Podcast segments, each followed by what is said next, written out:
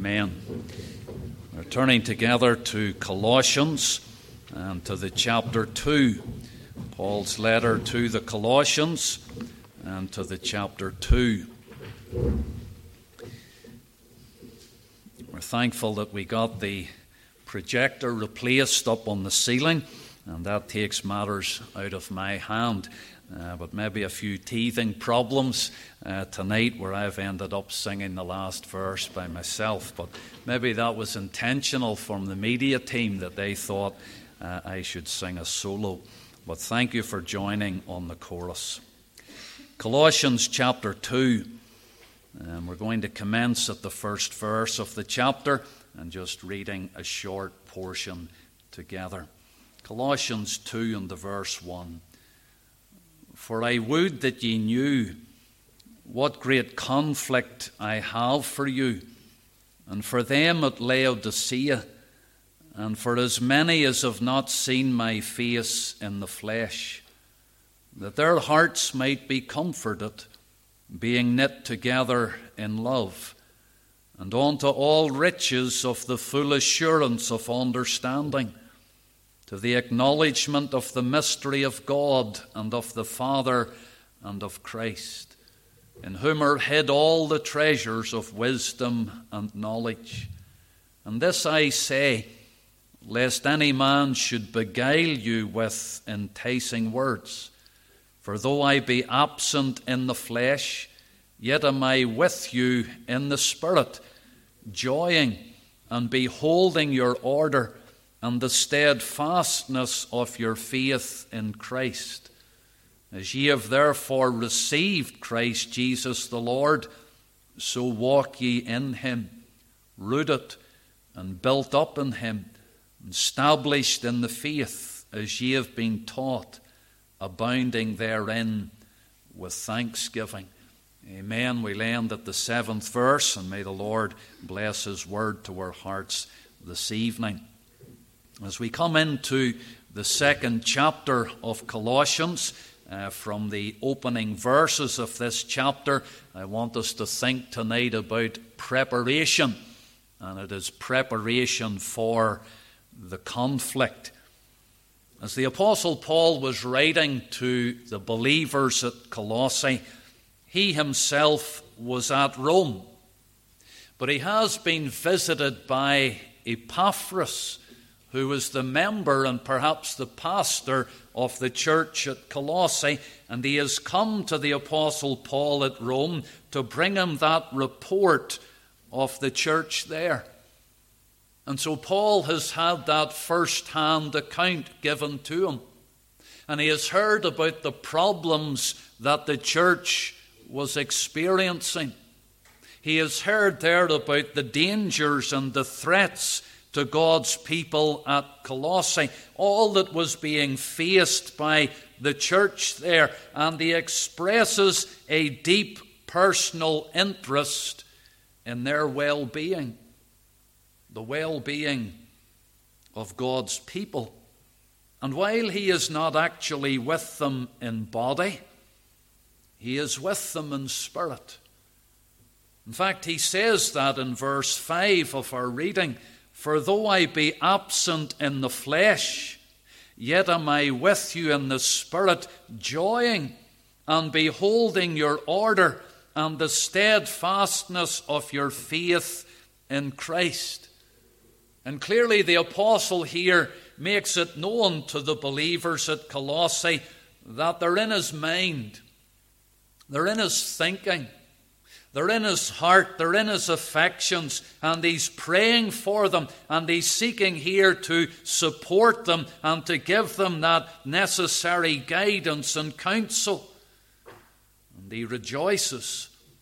He rejoices as he hears about their witness and about their steadfastness of faith in the Lord Jesus Christ. He rejoices to hear that there at Colossae there's a band of God's people who are seeking to go on with the Lord. And that should encourage the hearts of all of God's people when we learn of those that are seeking to go on with the Lord in the midst of all of the difficulties. And so, as we come in this little study from chapter 1 of Colossians and we move into chapter 2, we're thinking there about that preparation for the conflict. And just a few brief points that I want to leave before you tonight. Number one, the adversity of God's people, the adversity that they were facing. Verse 1 For I would that ye knew what great conflict I have for you. And he speaks to them here about the conflict. There's going to be adversity. The Christian life, the Apostle Paul is saying, is not easy. And Paul is warning the Colossians of the battle that lies before them. There's a conflict there, and he wants to tell them of the conflict. He wants to warn them about the conflict. There's a battle to face. The word conflict there, it's a very similar word uh, to the word that appears at the end of chapter 1 and the verse 29 there, the word striving. Whereunto I also labour, striving according to his working, which worketh in me mightily. The word striving and the word conflict, they both come from the same original root word. They're very closely connected. And maybe those tonight with a good memory would remember that when I spoke about that word striving, in the original I said it was the word agonize and the word that comes straight over into the English, and so we're very familiar with it, what it is to agonize. And at the end of chapter 1, we believe there the apostle was referring to prayer, and he was agonizing and he was striving in prayer. And now, that same word in chapter 2 and verse 1, that word conflict, we think again of him striving. And we think of the struggle and of the effort. And we mentioned last time that that was a word that was normally used of the athlete, the one who would be competing in the games and in those various competitions. And you would have maybe had the runner uh, straining and stretching themselves and all of their effort. And then you would have maybe the wrestlers and they're wrestling and struggling together. That's the thought of the word conflict here. The Apostle Paul is speaking to God's people about those struggles, those trials and troubles that they will have to go through. And so there will be something that will cause that, that agony, and something they'll have to stretch uh, their effort, and there's going to be that battle. And Paul says, I would that ye knew. He wants them to be in no doubt about it. There's going to be a, a, battle and a conflict there. And notice he just doesn't call it a conflict, he says it's a great conflict. And so it is no small matter here, it's something they're going to agonize with. It's not just for the Colossians. Do you see that from verse 1? He says, The great conflict I have for you. That was the believers at Colossae. And then he goes on to widen it out and he says, For them at Laodicea. Laodicea was about 10 miles from Colossae. Laodicea is mentioned as one of the seven churches of Asia. And Paul says the conflict's not just for the Colossian believers, the conflict is for the believers at Laodicea as well. And then he widens it out even further at the end of verse 1. And he says, And for as many as have not seen my face in the flesh. And so he's really broadening it out to take in all of God's people. And lest we would be in any doubt tonight, there will be battles for us to face in the Christian life. There will be adversity. It's impossible to get through life without that. And I'm sure tonight we could think, it wouldn't be too difficult to think about believers who would be suffering adversity. They're in the conflict, they're in the battle. maybe physically tonight. Those who are not able to leave their own homes.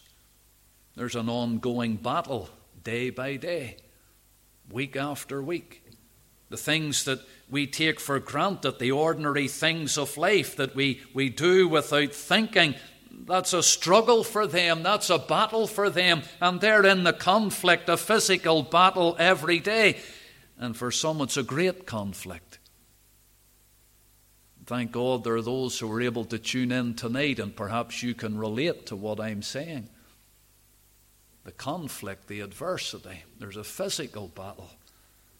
Might be a battle in the home, might be a battle in the family, might be a battle in the workplace might be a battle that you're going through in relation to the loss of a loved one, and what a battle that is.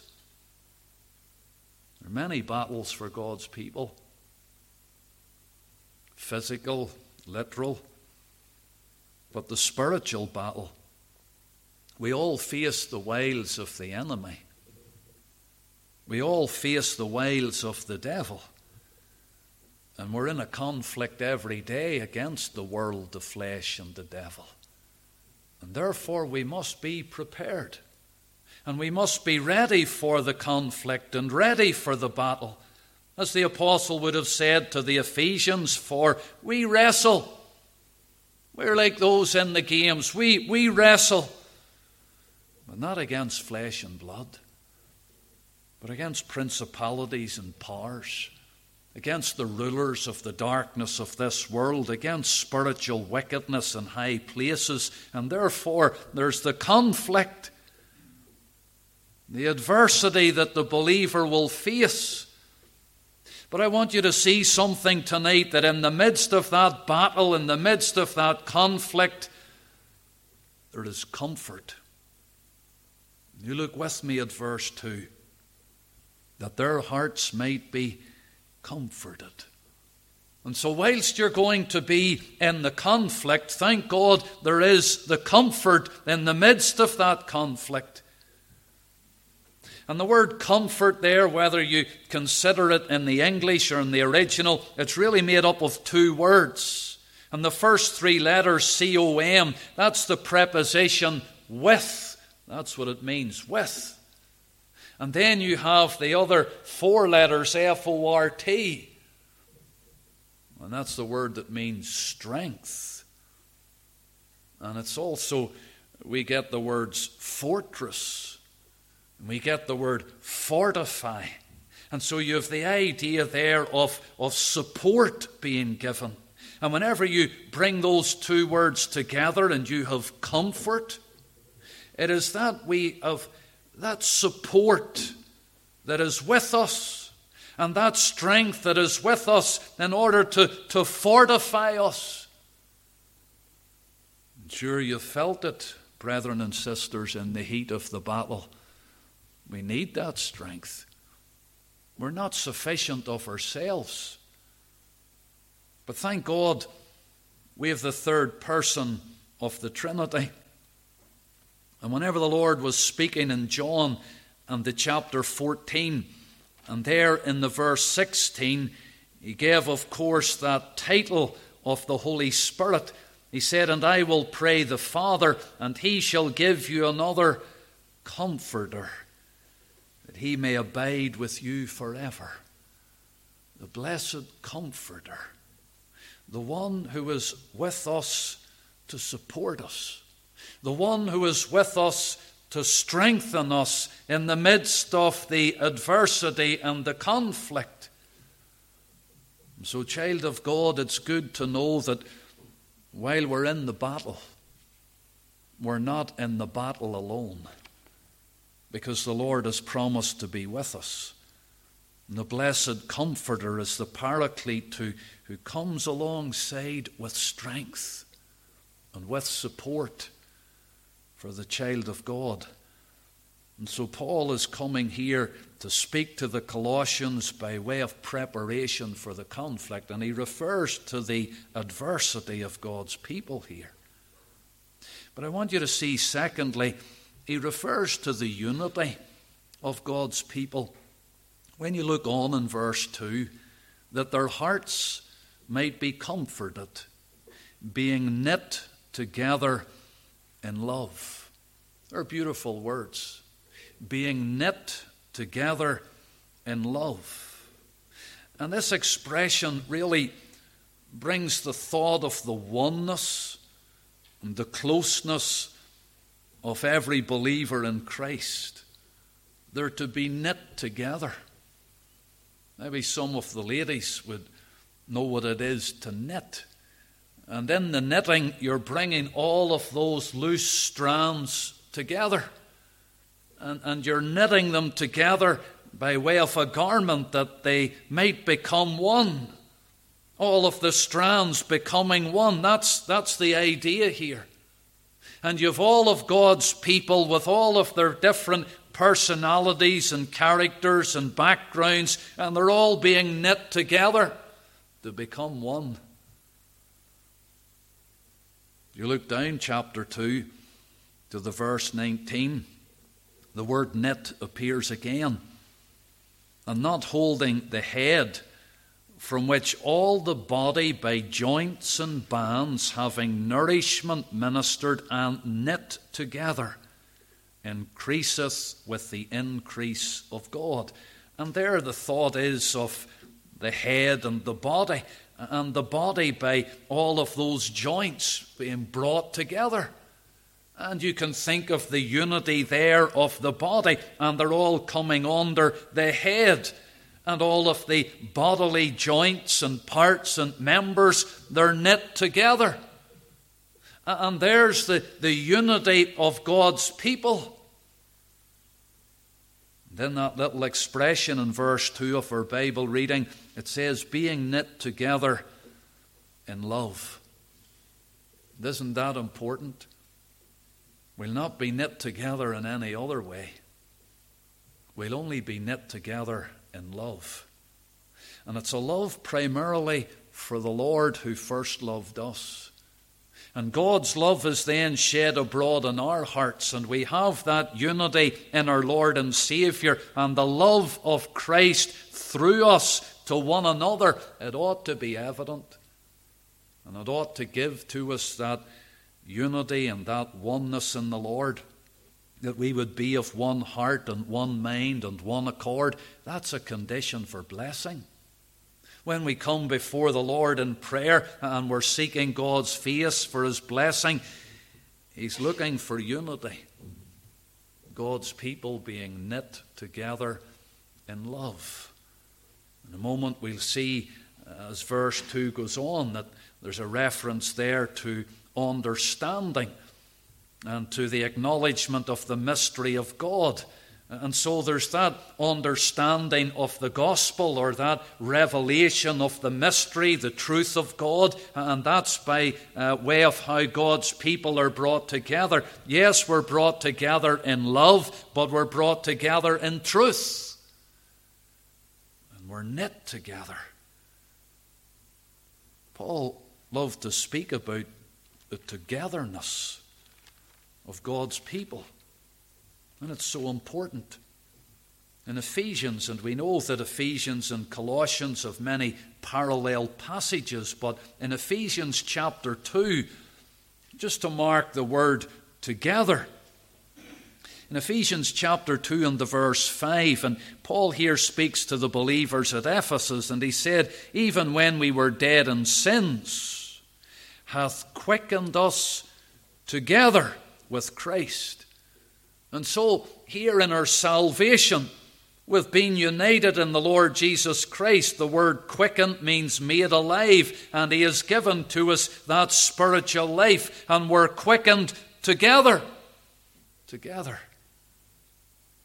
And as you go on in Ephesians 2, in the verse 6, and hath raised us up together, and has made us sit together in heavenly places in Christ Jesus.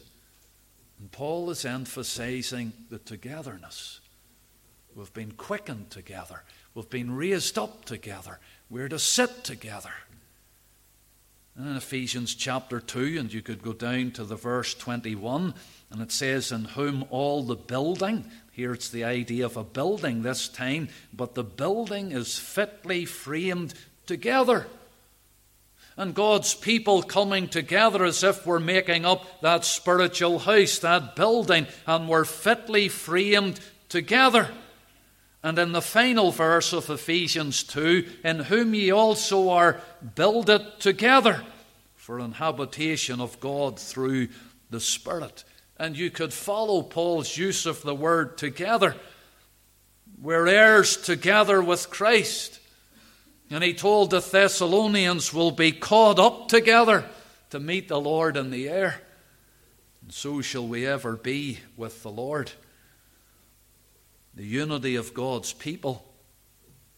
Paul says that's an important preparation for the conflict. If we're entering into the battle, we need to enter into the battle united. And we need to go forward together.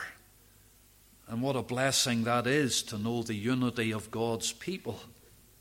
And when we have that unity, we need to preserve that unity, endeavoring to keep the spirit of unity in the bond of peace.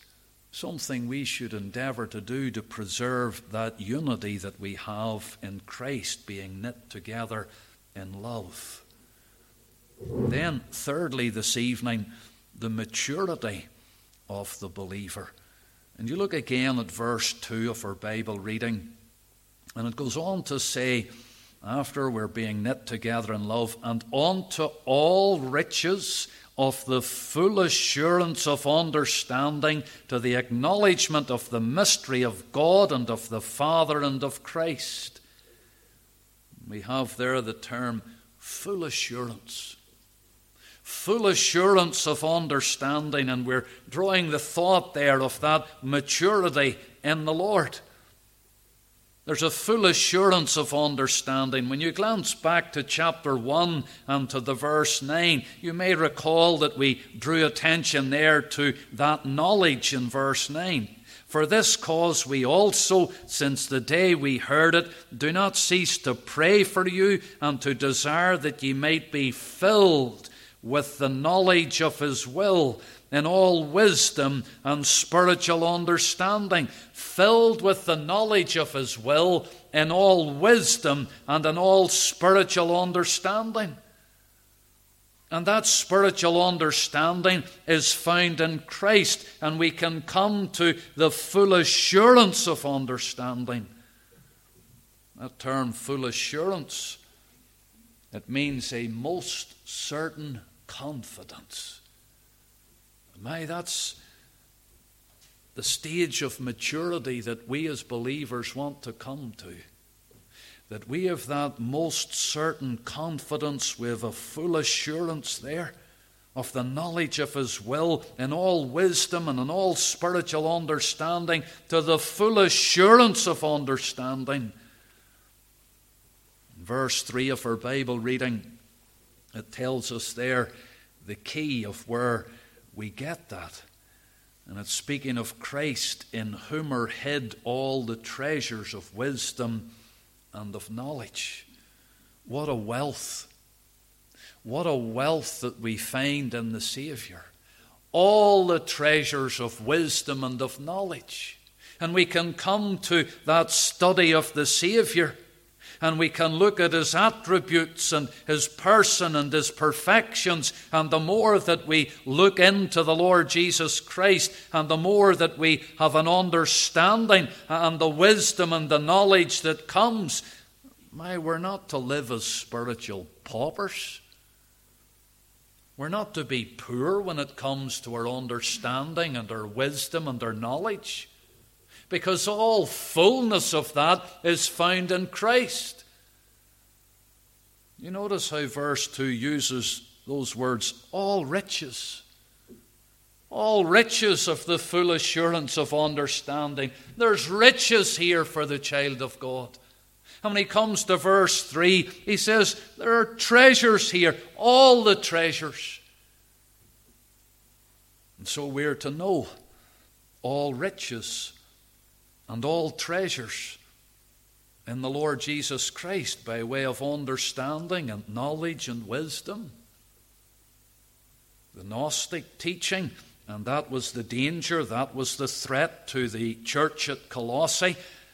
You see, they would have spoke about knowledge and about wisdom, but that was only for the select few. And not everyone would come to such an elite knowledge. And that's the spirit of teaching that they tried to bring to the believers at Colossae that it wasn't for every believer, it was only for some. And Paul comes to say no. Paul's countering their arguments here. And he teaches that all riches and all treasures are open to all believers. And those treasures are found in the Lord Jesus Christ Himself. That understanding, you can come to the full assurance, to a most certain confidence of that. And the terms there, full assurance, there found also in Paul's letter to the Hebrews. And in Hebrews chapter 10 and the verse 22, it says, Let us draw near with a true heart in full assurance of faith, a most certain confidence of our faith. Faith in what? What does Hebrews teach us about? It teaches us about the superiority and the sufficiency of the Lord Jesus Christ and his atoning sacrifice upon the cross of Calvary and that we find in Him our all in all, similar to what Paul is teaching the Colossians, and therefore he's speaking again about this full assurance. In Hebrews chapter 6, you have the third use of that term, full assurance. In the verse 11, and we desire that every one of you do show the same diligence to the full assurance of hope unto the end and you can follow what seems to be the sequence there. There's a full assurance of understanding, and there's a full assurance of faith, and there's a full assurance of hope. Hebrews 6 tells us that hope is an anchor for our souls, both sure and steadfast. Child of God, tonight, in the face of the conflict, we can have confidence in these things. We can have full assurance in these things. We can have that hope right on to the end. That's the spiritual maturity that the Apostle Paul is referring to. And that's the preparation for the battle. And God willing, next Tuesday night we'll return to Colossians chapter 2. But may the Lord bless these thoughts to each of our hearts this evening. We're going to turn to a couple of verses of the hymn uh, just to change our